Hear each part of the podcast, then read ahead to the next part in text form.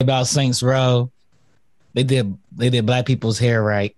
What's up, Nubians? Welcome to Tech Nubians, part of the Geekish Network. This is your weekly deep dive into video games steeped in the blackest blacks. For those of you who don't know, Tech Nubians uh, is your your weekly live stream and podcast hosted by technology professionals, where we discuss the what, when, and how you can get into this world of technology, specifically the video game industry. With me today, I have the producer who never holds a grudge, Shanae. Hey, folks. The candy man who can do plans, just don't say his name five times, Leon. Yeah, people. Um, he keeps us all out of the sunken place. It's our artist extraordinaire, Ryan. Yo, what's up, what's up? And the one who makes it all look like child's play, Chuck. What's up, everyone? And did I miss anybody? I don't know. No. Uh, I, guess, I guess Travis is here. Oh yeah. Travis is here with us. I'll say it like that. Uh, and I'm Cherie. I'm your hostess with the mostest. We are Tech Nubians. Why are we here every week? We are here to inspire, sustain, nurture, and nurture successful creative technologists in the pursuit of Black excellence and content development. All right. Y'all know we like to kick things off with the news, and we do a long topic. This week, we are talking about all things Gamescom for 2021. The show just finished up this week, and we want to dissect all the goodness there. So, before we get into it, though, we're going to talk some tech and gaming news. So, let's get to our news segment, Tech Newsians. Here, we're going to kick us off with Travis. We have some Apple news. We have a lot of Apple news today. Man, look. Hmm.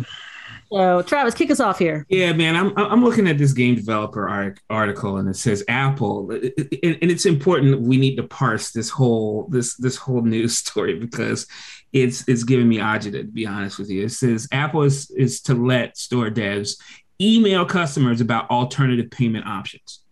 Okay. Um, it says that App Store uh, developers will be able to nudge customers over email and make them aware of alternate payment plans to perhaps avoid platform fees. And so the the changes being ushered in as Apple attempts to settle a class action lawsuit, um, you know, in 2019. And of course, you know this has to do with uh, you know Epic. So it says in a bid to resolve the suit while providing more flexibility and resources for small developers, Apple has clarified that it will now allow devs to use communication such as emails, share information about payment methods outside of their iOS app. Although a noticeable a notable step, this doesn't mean developers will be able to integrate alternative payment options into the apps themselves. Okay, But give us a little background, real quick, by the way, for the the Epic Apple lawsuit. well, Like 30 basically, seconds. well, Apple, if you exist on their platform, feels like they can tax you basically uh, every every for every transaction you make in their store. Um, and depending on who you ask, it's either justified or unjustified, or it's a little too draconian. Um, it depends on who you ask, honestly. You know, um, now um, for me, this whole, I mean, developers could already email you about alternative, uh, you know, ways to pay. The question is, would it be allowed? right? Like in the actual store itself. I mean, I can email you about aliens and monsters right now. I mean, it doesn't mean anything, right? So my whole point is is that if there are alternatives to that store, they will be created. Okay. Um, if nothing else, but to get rid of that 30 cent on the dollar uh, VIG Mm. that Apple has, right? And so anything above probably 10% or, or, or something like that is going to be enough for a whole industry to crop up to grant you rights in the Apple store, right? um, and so I don't know what they're doing. It, it, it doesn't make sense to me. This this this whole thing doesn't make sense to me. And I just know as soon as as soon as uh, you know you're able to have some sort of alternative uh, billing structure, it's going to happen, and it's going to happen so huge that you know everybody's going to be reeling from it. It, it, sounds like Apple. Uh, I mean, it's really interesting, right? Like you said, you could already kind of do this.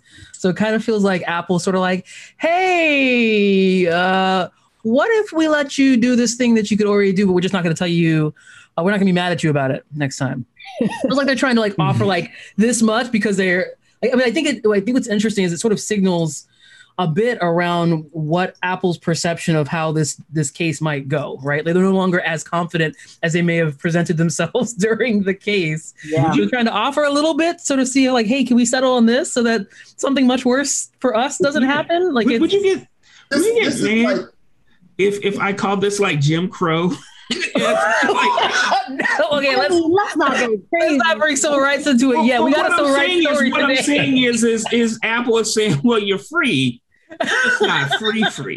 Not Yeah, free. it's, but, but, but I, I gotta I gotta come in here with Travis, right? This is like Aunt Jemima changing the syrup bottle and saying, "Look, we fixed racism," right?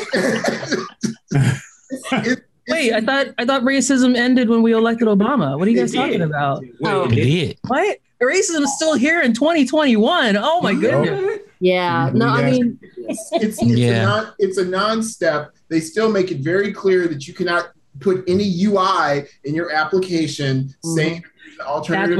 what- That's what they're trying to Uh, prevent. yeah. Most Yeah. So you can go to them and ignore beg. email from game developers on their apps. I do, uh, or any developer on their apps. I do. So it's just a non-step to say, "See, look, we we allowed something." When the reality is, they did nothing. They know well that this is this is ineffective, and they're just trying to slow this down because once they lose that thirty percent, which keep in mind, retail's margins are about three percent. Mm. So Apple thinks they deserve ten times that margin, and they do Mm. literally nothing for you. Yeah, I mean, uh, and it, I've, I've kind of followed along back when, you know, they were actually in the middle of the trial. And I know this was something that the judge was kind of like hanging on a little bit. Like, why, why don't you like people to be able to like, you know, let developers, why don't you like developers to let people uh, be able to let people know about these other options? Mm. So I think Apple's probably thinking, well, we're making a little bit of a concession here because the judge was like A little bit of a concession. Yeah, yeah. They're Uh-huh. like, and like you said, they're, they're not really doing anything, but at least it gives the illusion to the judge that they're doing something. Jim Crow. And, and maybe they're hoping that that might like, you know, tilt a little bit in their favor. But Yeah. yeah, we'll see what, we'll see what the actually, what actually happens with. It's it's the veneer of freedom. no, we're going to talk about MLK in a little bit. We can't be invoking. Jim Crow Okay, all now. right, fine. Give us us free though. Oh. Give us a free. well, since we're already talking Apple, um, why don't we, why don't we continue this trend? Leon, you have something to tell us a little bit about Apple, right? I, I do. So Apple just announced that they are implementing or plan to implement features on their phones where they will look for the digital signature of known child pornography images. And if those signatures are detected, they will send an email and, and contact the authorities. Now, on one hand, most people would say that, you know, child pornography is bad, agreed, and doing things for the children is good, agreed. However, this is a really, really scary precedent. It's it's a bell that cannot be unrung. And once your phone is going through your content and reporting on you to authorities you think it's just going to stop on child pornography governments around the world are going to start demanding that and if you want to think about this from a tech perspective at any given moment your iphone is or your your smartphone is not using much of its processing power right? It's probably using 10 you know 5 to 10% at any given moment. So why not run a machine learning algorithm on that device and look for you doing something else? Like oh look someone's smoking marijuana or something. Let's let's send an email to your job uh, or let's see it send an email to the to the local government as those are still federal laws. So there's Mhm. there's some scary precedents here and I, I certainly don't want my my mobile device reporting on anyone and, and and cashing it in this whole thing of well it's just for child pornography. It's just a dangerous precedent. We can't unring that bell and and if, if our smart devices are going to start spying on me that much then i'm going back to the nokia phone Yeah, I gotta, I gotta, I gotta admit. I You got to get a cricket, by the way. it's, Or They'll give you an iPhone. Jitterbug. Though. Cricket will It's- give you an iPhone now. I mean, if you I'm, I'm going back to the Razr. if you if you if you really think about this though it this is this is i always come back to this about how our technical uh, our technical abilities seem to be advancing a lot faster than our ethical ones right um Mhm. because it does uh leon it sounds like a great idea right like just like me being able to like um you know control my uh my relatives computer so that i don't have to talk them through a technical uh, thing. I can just remote desktop into their computer. and do that thing. But if you look at anybody who's getting scammed now out of thousands and thousands of dollars, they're using the same tool, Yep. you know, to, to build people out of a whole bunch of money that you use to do something that is potentially helpful. Right. Um, and so that's really how you have to look at these things. You can't just look at technology as like what it's going to do for you. You should think about what it's going to do to people as well. And, and, Yeah. and you know, especially the bad parts. No, I think I think the thing that that really shocked people about this is that it sort of represents a very different, like a, a, a different approach um, for Apple, right? Like Apple has for for years, Apple has been all about privacy. They presented themselves and presented their Apple devices, iPhones like that. Like like we will not unlock iPhones. Like we can't even get into them, right? Like they said they built they built so much encryption. They're like we literally can't get into someone else's device, any of our customers' devices, um, and we did that intentionally. Uh, and, and they fought in, in court against like you know FBI. I think it was like the San Bernardino shooter. Uh, they had they, the, the FBI suspected there was data on his phone, and and they said, "Hey, Apple, can you guys help us get into this?" And and they refused, right? And there were a lot of privacy advocates that were on board. And they're like, "Yes, Apple's really like they're standing behind what they say here when they say that security is is, is paramount for them." So this represents a real shift in their thinking.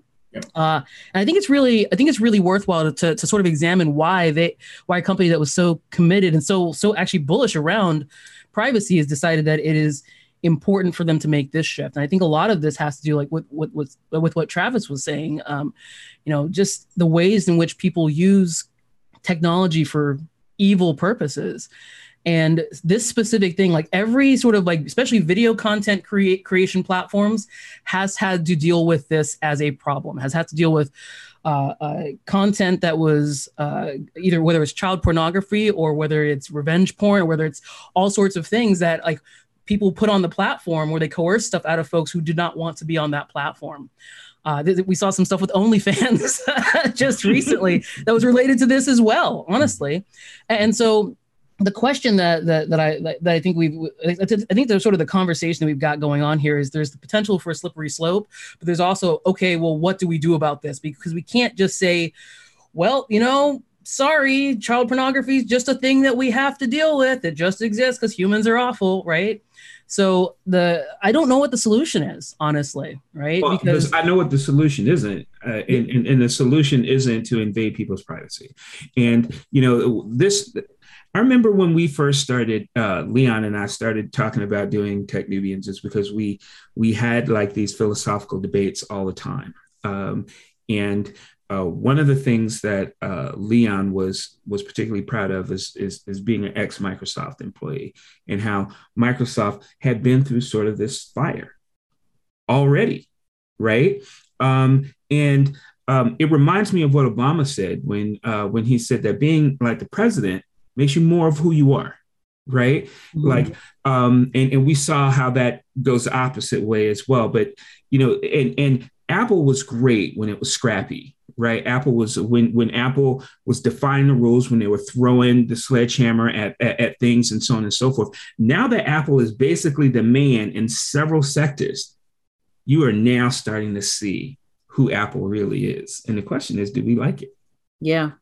You know, the, the other thing I'll add on this, um, and this has been kind of Apple's defense, is that they're like, well, we are not going and actually, you know, scanning every image you have. What they're basically doing is, um, you know, they're they're they are comparing like you know some of the you know I don't know like metadata or something like that against like some of the known yeah yeah ha- yes against some of like the the known um, child uh, sexually explicit material, right? Uh, uh, so like basically it's like it's running a comparison there. It's not like supposedly like you know going through and like scanning every image per se to be like what's in every single image that they yeah. have here. That's that's been their defense.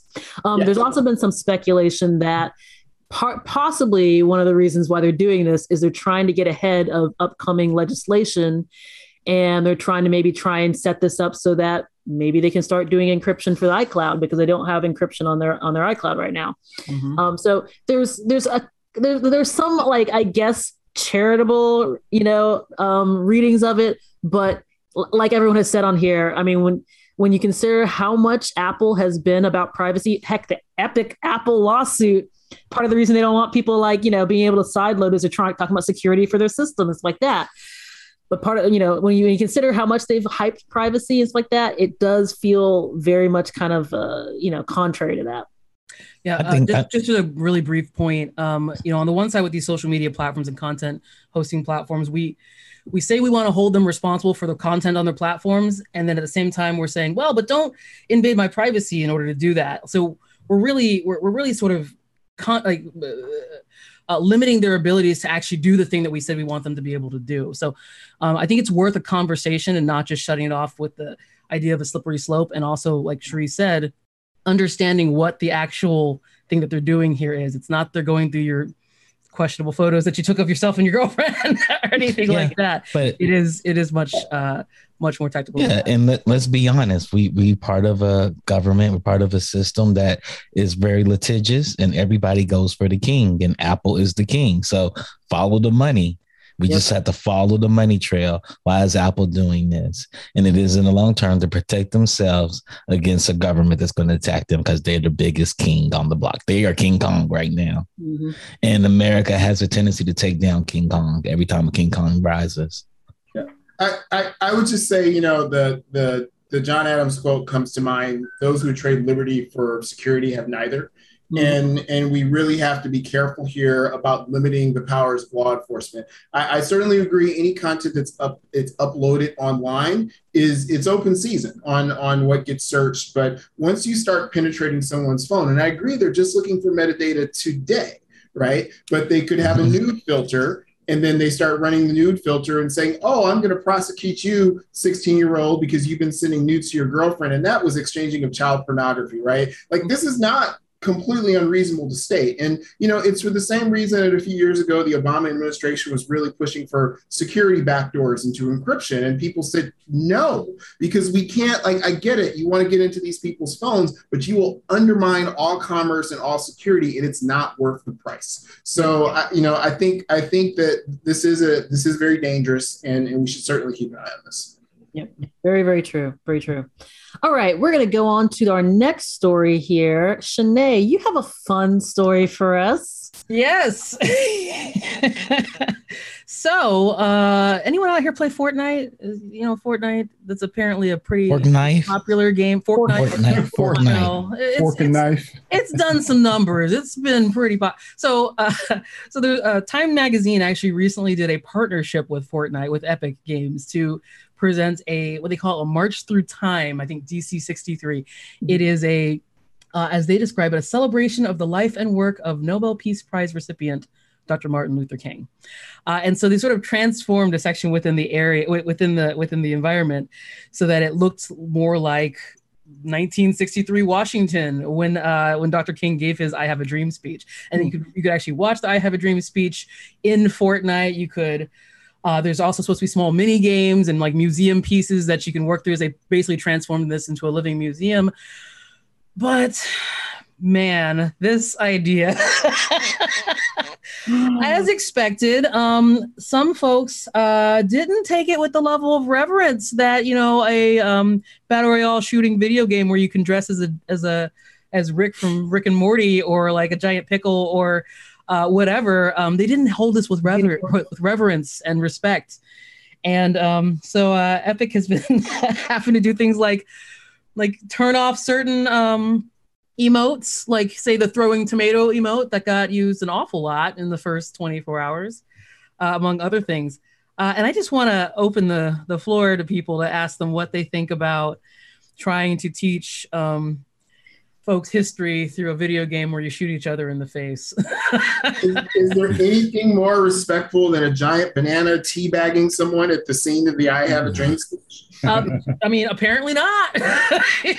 You can do the running man. It's it's a metaphor. for a Yes. I feel can like the you can do the running man. I feel like Killmonger. Is this your civil rights? Right because because the thing is is that you know what what what should be said is is this your metaverse verse verse verse Is this your first, first, first. Uh, because ladies and gentlemen this is it this is it right This is what we're getting. like this is what we dreamed Like, you know, Martin Luther King had a dream. This is not what I dreamed, Travis. nightmare, I think. Nightmare Oh. part of it. I have a nightmare. That's what they should have done. because yeah, because you know, I'm thinking, hey, kind of cool. And then I'm thinking, but people aren't. I just Yeah. okay. Here, here's my thing. This is what like going into this. Like this is one of those things that sounds fine on paper if you don't understand the Fortnite community, video gamers, humans, and online like um online space that allows them anonymity. Like if you don't understand a whole bunch of things, sure, this sounds okay. I just don't understand what the end goal was. Right? Do they think, hey, we're gonna teach f- folks what? Uh, we're going to teach them about the MLK speech. Trust me, I have a dream. Everybody learns about I have a dream. Can you teach them about letter from a Birmingham jail? Can you teach about literally any other speech that Dr. King gave? Like that's like what I don't understand what the ultimate outcome they were expecting was going to be here, and what we saw happen was exactly what I thought was going to happen. I, I think like some of my favorite um, tweets about this. Someone says uh, this was posted on Kotaku. I think Rick Sanchez and the xenomorph from Aliens learned something today, and they've been given a lot to reflect on. yeah, I think this makes it this Can I just mention? Um, I think so. You were mentioning here, Travis, before. Like this is this is like what Fortnite has been wanting to do, right? We had like Ariana Grande concerts. We got I Have a Dream. Can I just say? I think we found the line Yes. of good taste. is the line behind us? yeah, it's like okay. I mean, I understand. Like, we want to be able to put everything into, you know, like I got your peanut butter and my jelly and my chocolate and my, you know, whatever. I get we want to be able to put everything together, but not everything works well together. You know, we have to understand the context because, like, if they had really like, I mean, I mean, I really feel like someone put this on paper and they didn't like. It's it's baffling to me how you know when they ran this by like the Fortnite folks, like there was no, clearly nobody in the room to say, I don't know if this is a good idea. You know, I don't know. We're gonna have people dancing, you know, doing like all sorts of crazy dances in front of us. They're gonna be dancing on the TVs. Like, I, I don't know. Like to me, I'm kind of like, all right, I don't I don't feel like you can take um something like this and put it into something like Fortnite and expect there to be like I don't I'm not sure what their end goal was or This like is not said chocolate and peanut butter. This I- is I- like chocolate and spiders. Like I, I don't I don't I, oh, well I, spiders. respectfully respectfully I don't necessarily agree. I think that um what this highlights to me is that rules just like anything else when you're designing games influences influences experiences you know it influences gameplay and, and so on and so forth right? So think about so think about this mlk edifice as uh, a cinematic or um, or or an area in the game where you you know you can't do certain things right? And so what we're really describing is is you know because i would really like to explore like a 3d martin luther king uh, exhibit. And if i can do it using the movement like uh in, in locomotion that i'm used to in a in a first person shooter i can go to these different things and experience those things. No i can't emote. No i can't shoot. No i can't do all those things. You control everything in a game simulation. Just turn it off right? Like if you're in these areas you don't have these rights and that's not something that we're unfamiliar with. That's something that happens in every single game right? And so people just need to know that certain areas are going to be you know much like the the continental in, in in john wick right? Like you can shoot everybody outside this door but as soon as you come into this hotel you cannot use these weapons I can and i don't see imagine the why first. we can't do that I can imagine the first week the Continental was open, and they're like, "Yeah, don't shoot when you come in here." Everyone comes in, they shoot everyone up, and they're like, "Oh crap, 24 hours have elapsed, and we seem to have not thought of the fact that murderers might have guns on them." So from here on out, no more shooting, okay, guys? Like that's what this mm-hmm. was. It feels like This a is like a partially, a partially exactly executed idea. I think, I think I think this may be part litmus test, but also as as more as a Morehouse brother to Martin Luther King and somebody that worked with John Lewis, I find it really intriguing that they commercialized him to this point Mm. when he didn't receive reverence until 1983. Mhm. 1984. They hated, they vilified him his entire life. It was literally 20 years after he lived, they started recognize that he might have been onto something good. I, I think there's there's two points that come to mind here. One, I think there is a general lack of sacred cows when it comes to things along the civil rights movement, right? No one would ever put the Auschwitz level uh, in in Fortnite. They would not dare, right? Uh, they're but you know when it comes to things on civil rights, they're willing to kind of oh, we'll, we'll just try it and let it go. But, you know, and the other thing this reminds me of in terms of, of, of, gamer behavior is, you know, early, early in my career, we worked on a multiplayer game where we allowed people to upload uh, custom bitmaps that would be displayed on their avatar. And I was one of the people that insisted that we have a internal review of that before it was rendered. And people didn't want to do it. They're like, that's not going to scale. That's not going to scale. The very first thing uploaded was a swastika the first oh, well, that's, that's good. I just knew it was going to be TTP. So yeah, yeah, that was probably third. But yeah. but you know, we we know the bad behavior is there. So to Travis's point, put them on rails and stop the bad behavior before it engages. Just ask yes. the gamers, right? It's not a mystery, right? you can ask the gamers; they'll tell you what they'll do. yeah, the most predictable thing ever. I, I, mean, there there is a little bit of irony for saying like oh, you're. I mean, it's just the way you framed it before, Travis. We said you don't have the right. Like we're going to remove your rights from doing these certain things, and there's a little irony of saying we're removing your rights, so you have to watch our civil rights leader right now. yes, yes. Travis, I mean, are, are, you going to declare Jim Crow again? yeah. Yeah. Yeah. I mean, this could have been worse, you all. This could have been a lot worse. It could have been a lot worse. But, I mean, I think there's like, sorry, what was your point, Reed? Yeah, so I think there's just a tendency. I mean, like for us to kind of feel like MLK now he's a Pokemon, or like let's just throw him out here. You know, like we, you know, we want we want to feel like we're teaching people something. Here's I have a dream speech. I mean, we want to feel like we're you know on the right side of history. Here's you know here's this thing, right? Like what are the people in Fortnite really truly learning from seeing this I have a dream experience? I mean, they get like they said you have to complete some of the you know these little game mini games or whatever and then you get like some little you know dc 63 um you know token or whatever they get for it. I'm like what are you what are they really teaching? That's that's the thing. I think they really need to evaluate this a little bit better beyond mm-hmm. like understanding uh, you know what abilities they allow you to, to you know to do in the game you know versus you know i think this really they need to think about is this the right forum? No. You know for it. Answer so no give give me a Malcolm experience. yeah, it's so funny. They took they took Carmichael. they took the most neutered speech from King and used it. Yep. That that that speech has no bite in it, none, zero, and he had a lot of speeches with bite in it. Mm-hmm and the fact that they they harbor on this one speech that he was like come on white people let's all just get along. And i was like he was never really that guy.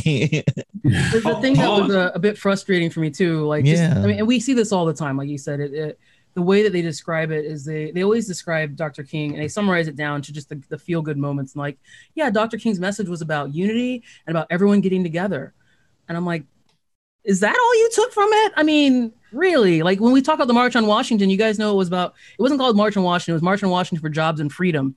And when we talk about jobs and freedom, we're specifically talking about the economic plight of black people in the 1960s. Like yes, like ultimately everyone loves the the, the quote about, you know, shouldn't judge someone about the you know, the color of the skin but the content of their character.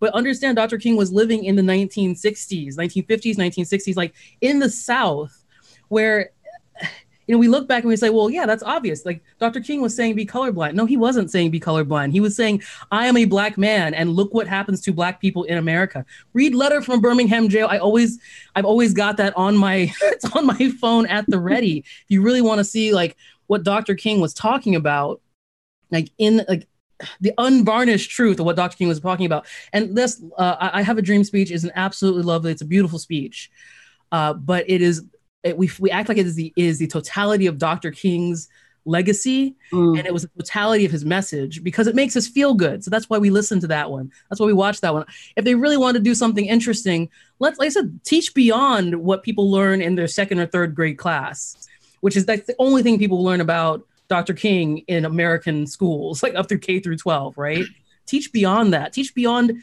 teach beyond Dr. King himself. Talk talk about Malcolm. Talk, talk about Stokely Carmichael. Talk about like, talk about all the different folks that were involved in this because we learn about what Dr. King, Rosa Parks, probably Obama now.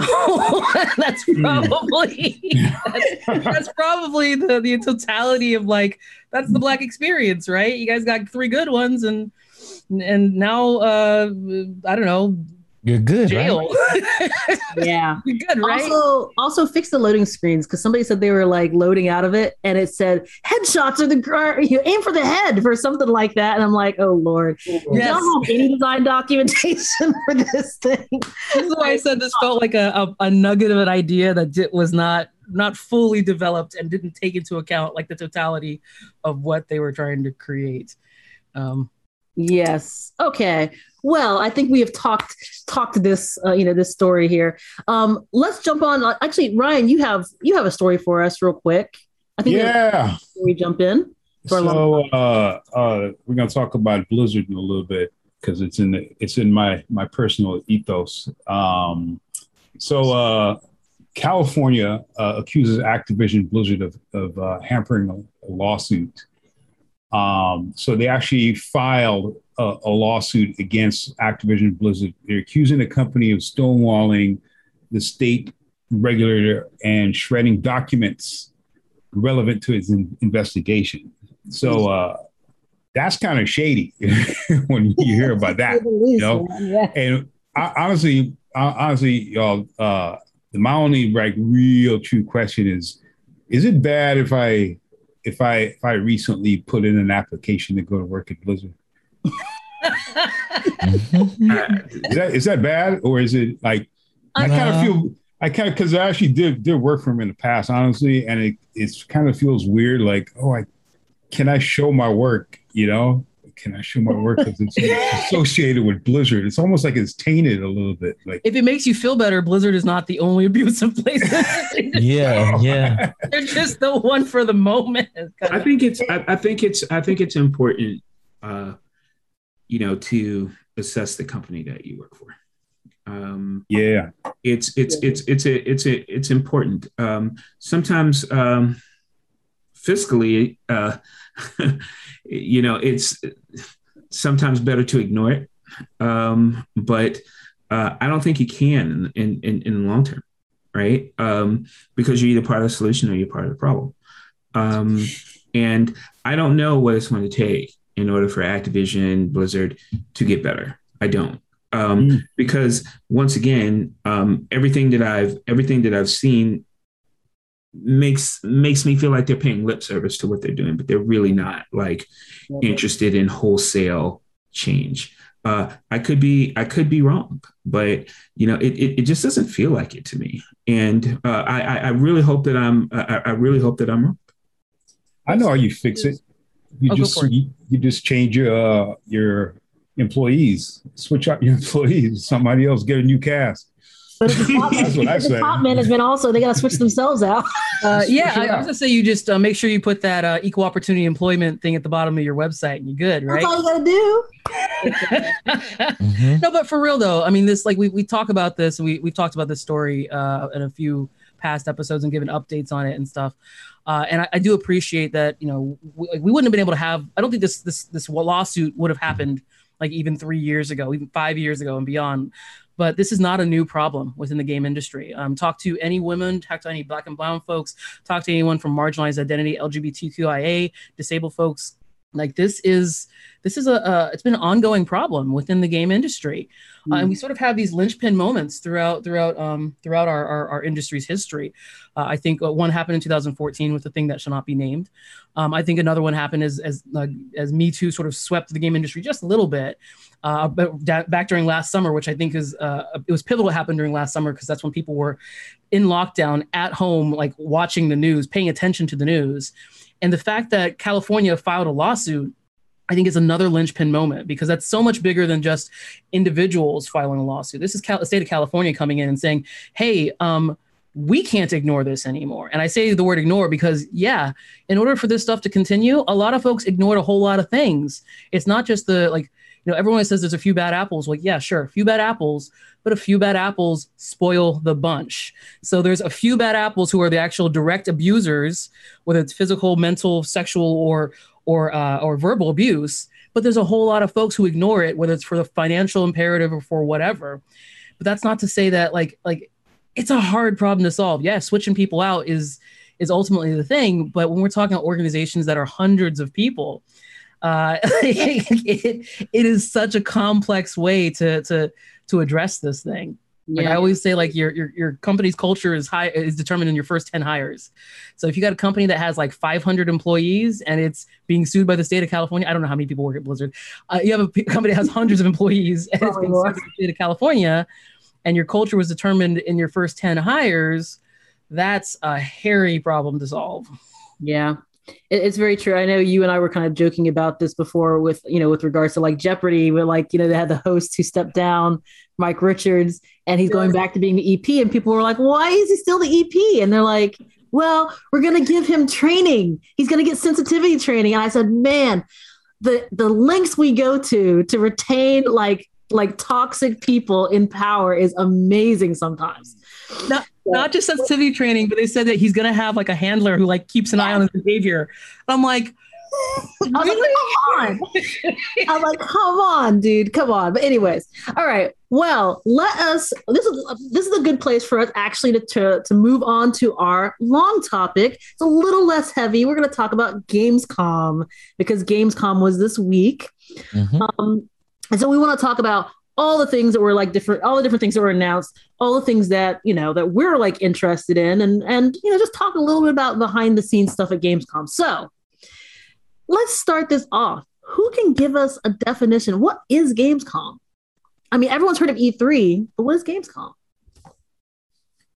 Gamescom is the biggest um, video game convention in Europe. It is if you don't know about Gamescom, a lot of folks over here in, in the in the states don't know about it or don't pay attention to it. It is bigger than E3. yes, it drives a lot of like the industry going on goings on. Uh, it, it's attended lo- most like largely by European press and also by a lot of Asian press.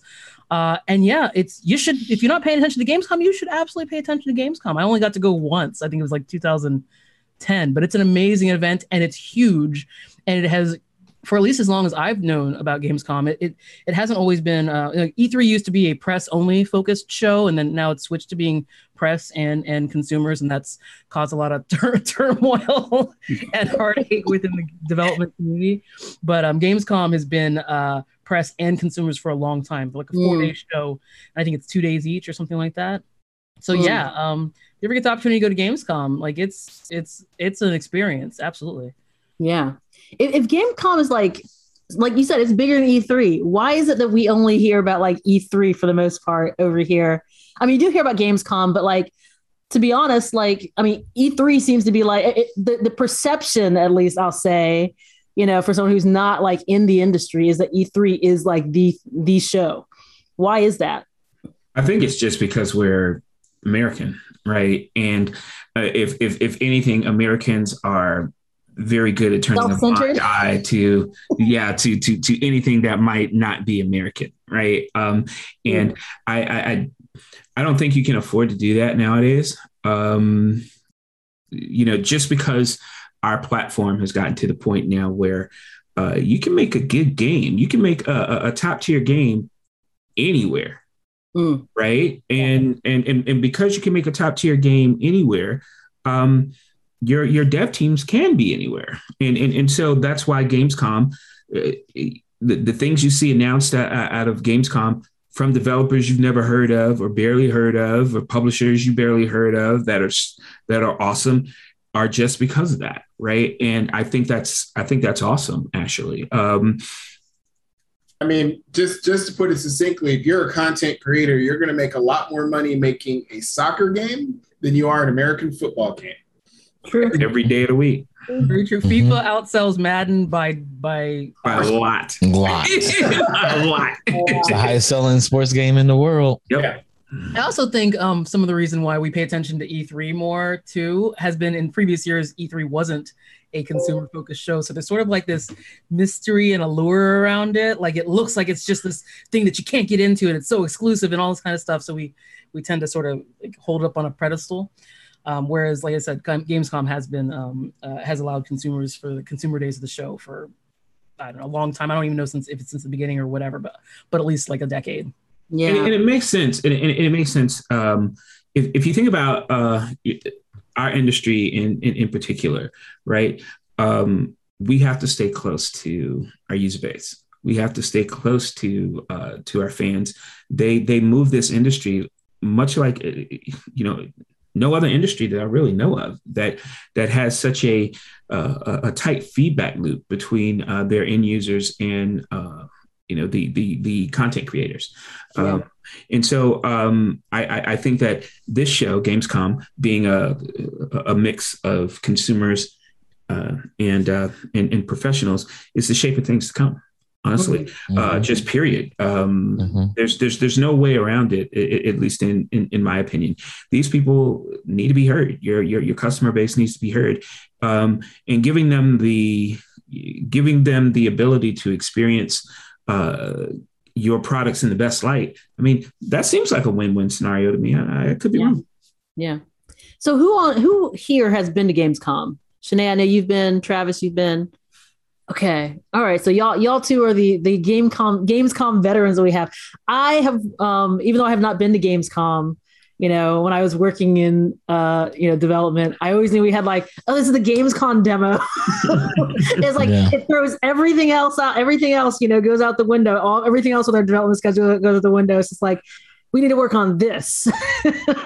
we need to get this going. So can you can you all talk a little bit about maybe like the impact there and why like we you know why there is so much pressure to make sure we're we have a good showing over at gamescom uh, just as a just as a point too, uh, I think the what you mentioned about having a Gamescom demo is a really good point because you have an E3 demo and you have a Gamescom demo, and they're separate demos. For a lot of the other shows, I can reuse my E3 demo, I can reuse my Gamescom demo, but I sure as heck better have two separate bespoke demos first at those individual shows mm-hmm. and tailored to those audiences too, because like the European press versus the U.S. press pay attention to and care about different things. So we want to always make sure that what we're trying to highlight in our game is is tailored to the audience we're we're we're, we're presenting it to as well.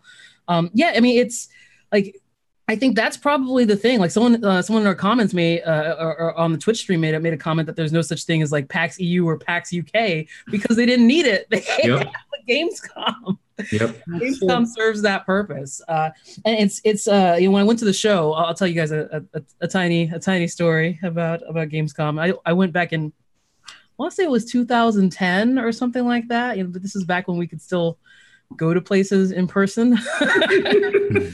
it feels and, so long ago. It feels so long. I actually just searched to see if Gamescom was in person this year. It was not. Mm. Uh, it was it was uh, it was another online only event. But mm. this was this was me reminiscing back in the day when I actually got to go in person to things, and it took place in Cologne, uh, Germany as well. And our our uh, our, our um, hotel was right across the street from the um, Lindt Chocolate Factory, by the way, which smelled delicious. Tiny story has nothing to do with games, but has to do with games people. Um, we were at Gamescom. It was hot as heck. We're doing our demo. We're doing our live demo in front of a bunch of folks. We also had a separate. If you guys don't know, like a lot of a lot of those demos take place on the show floor, but then we usually also have like a separate like uh, what do you call it? Like a uh, interview, g- green rooms or whatever, where we mm-hmm. also behind closed doors sort of yeah area. behind closed door demos take place mm-hmm. as well they're usually in a separate location and so we had that likewise uh, and some of our folks from capcom japan were, were uh, in town as well for for um, for those interviews and one of the things you have to learn about uh, uh that, that, was a revelation to me in my my younger years um, ice is not as common a commodity within your drinks like you just don't get mm-hmm. ice drinks that's not a thing I've, every iced drink was more like kind of cool or like room temperature. and they all had carbonation, yep. all of them. So wow. basically, warm carbonated drinks were like your deal in like 95 degree uh, Fahrenheit weather. It was, and you're and you're in front of a camera and you're doing you're answering. It was just very challenging. And so I'm there with um. I was on my way to the conference. This was like day two or three or something like that, and I was tired of drinking carbonated drinks. So I stopped by this gas station and I bought two giant containers of ice water that were not carbonated because they were not available in the convention center. And I hauled that mess all the way to the convention center. Got up there. I remember I'm sitting in, uh, I sat on the side. I'm sitting in there with uh, Inafune-san and a few of my other colleagues from Capcom Japan. And, and folks came in and asked, like the folks who were attending everyone that came in and asked, like, would everyone like water? And like gas or no gas? You know, carbonation or no carbonation. No carbonation is still carbonated, by the way. There's no such thing as no carbonation in those areas. And I said, oh, Inafune-san, uh, choto. I grabbed my bottle of non-carbonated water. I said, dozo. we had a moment. that was it. I'm like, I have brought you non-gas water that I hauled for five miles for this moment for all of us. Dozo. Oh, Can I be additive there? Actually, Please do. so I'm I'm at I'm at PlayStation, you know, so and and I I hate beer. What? I hate beer, right? And if there's anything you can get in Cologne, it's beer. Beer. Let me tell you, they don't they don't mess around too, mm-hmm. right? And so I'm I'm thinking to myself, like, you know, I really, really just want some Coca-Cola. That's what I want, right? I want Coca-Cola.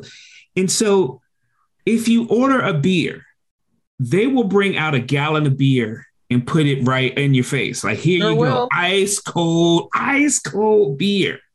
When you ask for a Coke, they will bring you a shot glass of Coca Cola that has no ice in it at all. Right? Wow. Coke. So I decided that I was going to make my stand at this bar. right?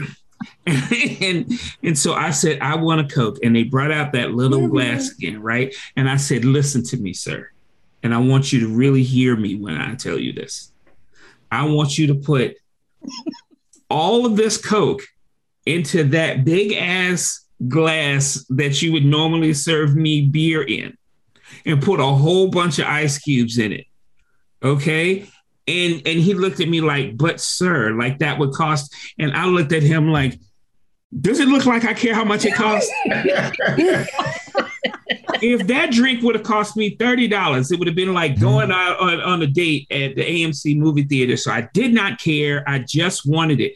And as soon as I got it, everybody in the bar went crazy and they kept doing it. They were like, yo, where'd you get that? And I'm like, Yeah. I so I so I left so I left Cologne being a trendsetter because I you're a know rock star right there. You started a trend. No, man. Like we were all building bridges at Cologne. That was all we were mm-hmm. about.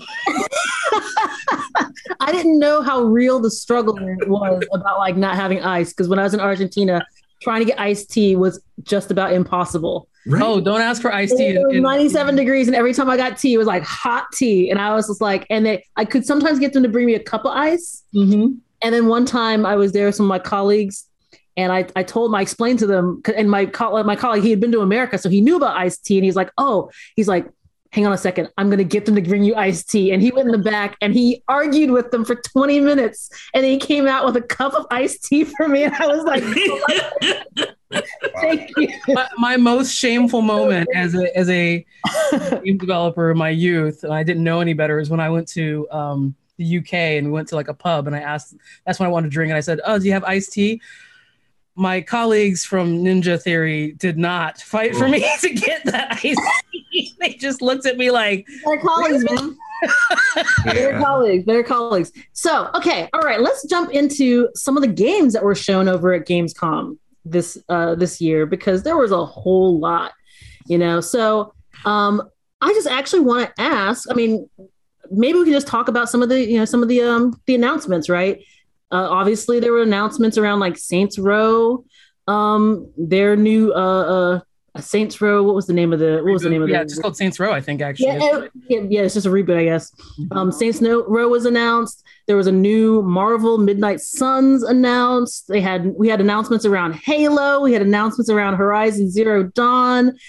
Who wants to talk a little bit about like some of these announcements that we had? Some of the, the ones that are kind of interesting for you. I just want to go against my nature for for for you know We're talking about the for the Nintendo. second time here. No, this is a Halo conversation. No, it's either Halo or maybe it's Metroid Dread. I don't know. No, um, I just want to give props once again to Microsoft for you know like a dope presser, right? Um, I think that for for whatever reason, I don't know what the reason is, but PlayStation just seems to not be playing the game anymore. Uh, I- you know, I don't know what it is, but you know, over the past few years, they just seem like they're ambivalent to a lot of the the, the way things used to be done in the past for for whatever reason. And Microsoft is just you know mm-hmm. consistently just come out spitting hot fire, right? Mm-hmm. Um, and I, I, I can appreciate that. You know, I, I really can. And this is also so that I can point to you know Leon and say, "See, I told you, I, I, I, you know, that it wasn't about Microsoft; it was about Microsoft's actions." And now Microsoft is acting like they're the king of the hill, and I can appreciate that. Are you talking about their cloud gaming announcement? Yeah, I'm talking about that. I, am talking about like, I mean, you know, look, Halo aside, because you know I'm not a Halo player, but mm-hmm. you know, I, I just think that you know them buying up all the great independent developers that that have been out there, uh, them actually getting them on track and, and and making cool stuff that is you know on their on their platform. Um, that's what you're supposed to do as a platform developer uh, a, a, platform holder. And microsoft is, is is holding it down. And i and i have nothing but respect for that behavior. Nothing but respect. I, I think you know to travis's point one of the things interesting about microsoft is not that they've taken a shot but they've been able to maintain continuous fire for months. Yes, right? sir. Yes, sir. Uh, you know, and, and if you look at the look at what they brought to the party, it wasn't just the new stuff from the independent developer. Look what look at the games that came from their traditional games. You had uh, Forza Horizon, which I don't even like driving games, and I'm like, shut up and take my money. Mm-hmm. Um, you you look at Age of Empire, right? Uh, Age of Empires mm-hmm. four, right? Like, what a way to go back you know, to, to Microsoft's gaming PC history. Um, you know, Halo took some took some uh, lumps when they first announced it. No, nobody's saying anything about it now. So I, I, think you know, in addition to what they're doing in the cloud, uh, addition to just the amazing value of Game Pass. Um, you know, the, the only thing, my only problem I have with Microsoft right now is, is can I get more consoles? You know? yeah, right, for real.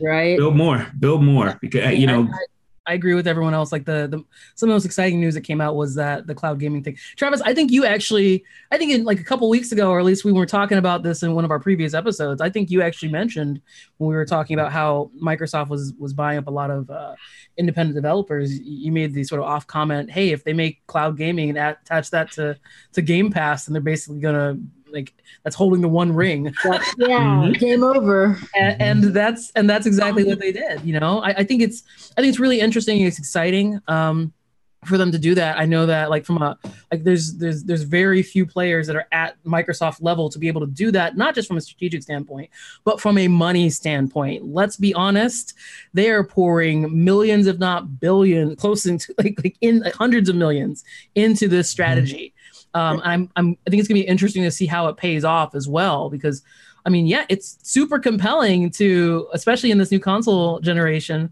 um, I mean, to to to, uh, to get this number of games. So many of these games are like uh, uh are day one Game Pass uh, available. Mm-hmm. I don't have to yeah, drop you, another seventy dollars for it. You don't. You don't even have to. You don't have to be. I mean, it, the great thing is is is that if you, I, I spent like a few weeks just looking at Azure Mm-hmm. right? And the whole time I'm thinking, this is a game's Death Star. Like it really is, right? Like with a with with a turn of a key, you have resources available to you that people would have killed for like 10 years ago right and and and, and it just means that you and your small gaming group or your your, your small development team can do the work that maybe a group five times your size wasn't able to do two years ago, right? Mm-hmm. Can I just interject a quick point to that, right? Like, literal, when we launched Asheron's Call, and I had my own data center next to my office, when we launched Asheron's Call at Microsoft, what we had to do is we were afraid of the land rush scenario. So I had five, I had a 5% increase in my server order, like ready to rack just in case we we had too many people and we had to get those racks in and and Dell would let me return those and at only a 10% uh, you know kind of penalty fee right so we always would have this extra capacity ready now now I just go into the Azure dashboard and turn the dial right more warp speed nice. yep. it's crazy so so let me ask I, am gonna go I'm gonna go around the room um yep. what game are each of you excited about from Gamescom? Leon, why don't you start us off here? for me, it was Age of Empires 4. Uh, Age of Empires was one of the first games I worked on when I when I joined Microsoft and I helped with online matchmaking. I, I, have friends that are working on that product, so so there's a lot of personal history into that, and I played a whole lot of Age, so I'm really excited about that. Nice, nice. Shanae, what do you think? Okay, I'm gonna pick a weird one. Um, because there's a lot of games that, that, that were announced. Uh, there are a lot of games that, that appeared at Gamescom, but but I'm gonna pick one that was announced at Gamescom, I think, which was Cult of the Lamb. oh man, you took the one I wanted to look. I was going to mention that. Know my twin sister would pick the same one that I wanted to pick. Excuse me I while I Google. Listen, you know, it looks like it's a three quarter overview. Uh, like hack and slash like action game sort of thing. It's got like it's got uh uh uh uh, like community building and all kinds of stuff. You have to you become like basically become like a what a lamb that's running a cult. yes, that's what it is. It's amazing. You're yeah, you're defeating like other like false prophets. You're you're uh you're you're raising your flock of of of uh, of, of people with followers. followers. You're also like it's also like got some Stardew Valley kind of mixed in there too. And then you're going out and you're fighting fighting demons and the art style looks amazing. I'm amused as heck. I love the I, I love the, the, the the theming for it. It's just it's just comedy. So um yeah, it's Devolver yeah, Digital, right? That it's yeah. I'm gonna play it that. looked it looked a bit that one looked amazing. Yeah. I just have to say, like that was what I was like. No one's gonna mention Cult of the Lamb. Of course, my sister mentions Cult of, of the course, Lamb. Of course, I mentioned that. Um, I'm 30 seconds into that. Uh, I'm 30 seconds into that trailer, and I'm feeling it already. Yes, yes, it's so adorable. Okay, join the cult, Travis. I will mention my second choice, which was Teenage Mutant Ninja Turtles Shredder's Revenge. That was my yeah. second choice too. Which I was never actually a TMNT fan. We grew we grew up. We didn't. We were not allowed to watch the show or anything like that. But like, I love. I, I'm I'm a sucker for sprite graphics and stuff like that. Like, I I love it. And April's gonna be a playable character in there too. I'm like, okay, I might just get into TMNT. So. Classic beat 'em up, you know. Yep, yep. Okay, uh, Chuck, what do you got? Uh, TMT was my second choice. Oh, man, but my first choice, yeah. my first choice is Saints Row reboot. I love the Saints Row games. I love it's it's it's more of a parody on GTA than any other game, and it and they nail their mechanics. Their mechanics are always good. The game's always bonkers. So I'm really excited about the reboot. The first, the trailer even had me. I was like, oh, is this gonna be multiplayer? Uh, from the from the day from the jump out the out the gate. I, I can't wait to play this game. This game's gonna be amazing. It, it looks great. It looks great. Travis, what you got? First of all, I've never been a Saints Row fan. I, I, kept like going, "Are you serious? Are you serious?" The whole time I would watch. No, they're no, not serious. They're That's not. the beauty of the game. It's campy, over the top fun. Yeah, yeah. Ain't, ain't nobody got time for that. Um, I'm gonna go with I'm, I'm, gonna go with Midnight Suns, mm. uh, Marvel, and I and and I'll tell you I, will tell you why. Like the reason is is because um, whenever you whenever you have a superhero game uh, of, of of any kind, um, it seems to be based around this game mechanic that uh, works for one of those superheroes, but not all of them, right? Mm, and and right. it always pays the price. Shanae knows what I'm talking about. So, anyways, uh, with that, so what? Huh? what? so what? so so with that in mind, right? So you so instead you give the Marvel license to XCOM developers, and you say, "Do the damn thing." Mm. And let me tell you something. My body is so ready for that. Mm-hmm.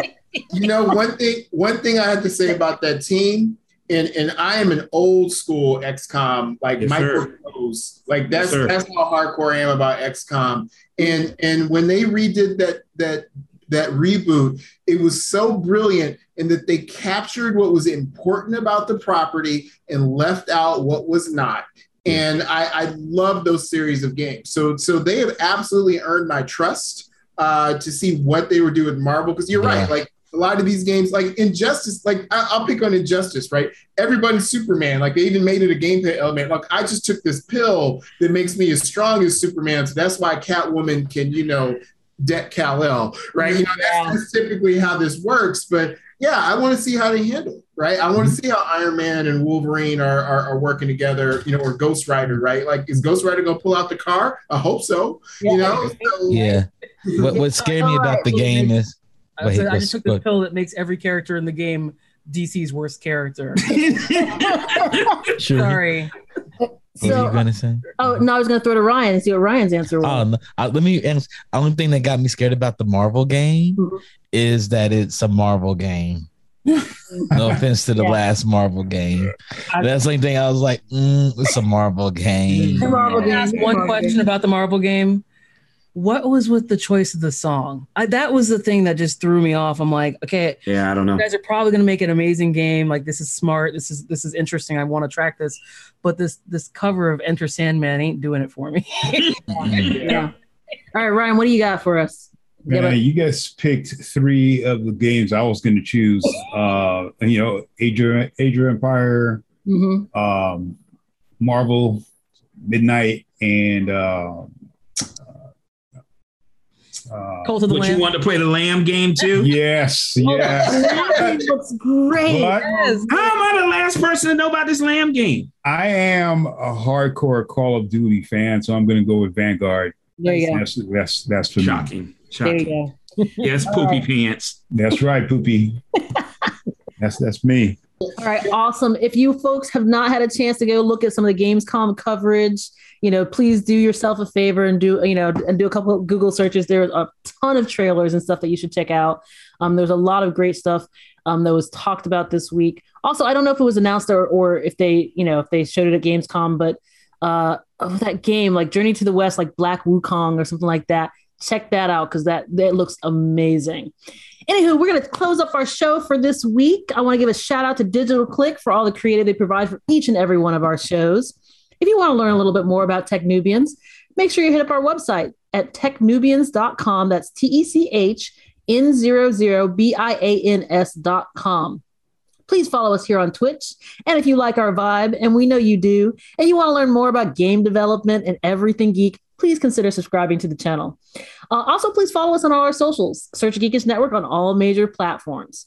Tonight on Geekish Network, we have Pod Squadron. We'll be talking everything about Star Wars. And tomorrow night, as always, is Nerdtastic. If you're ever wondering what else geek we're talking about, you can check out the schedule of our shows here on the TGN page on our Twitch, or our Twitch page. Um, and anyways, that's all for now. We will see you all next week. Thank you all for watching. Peace. Mm -hmm.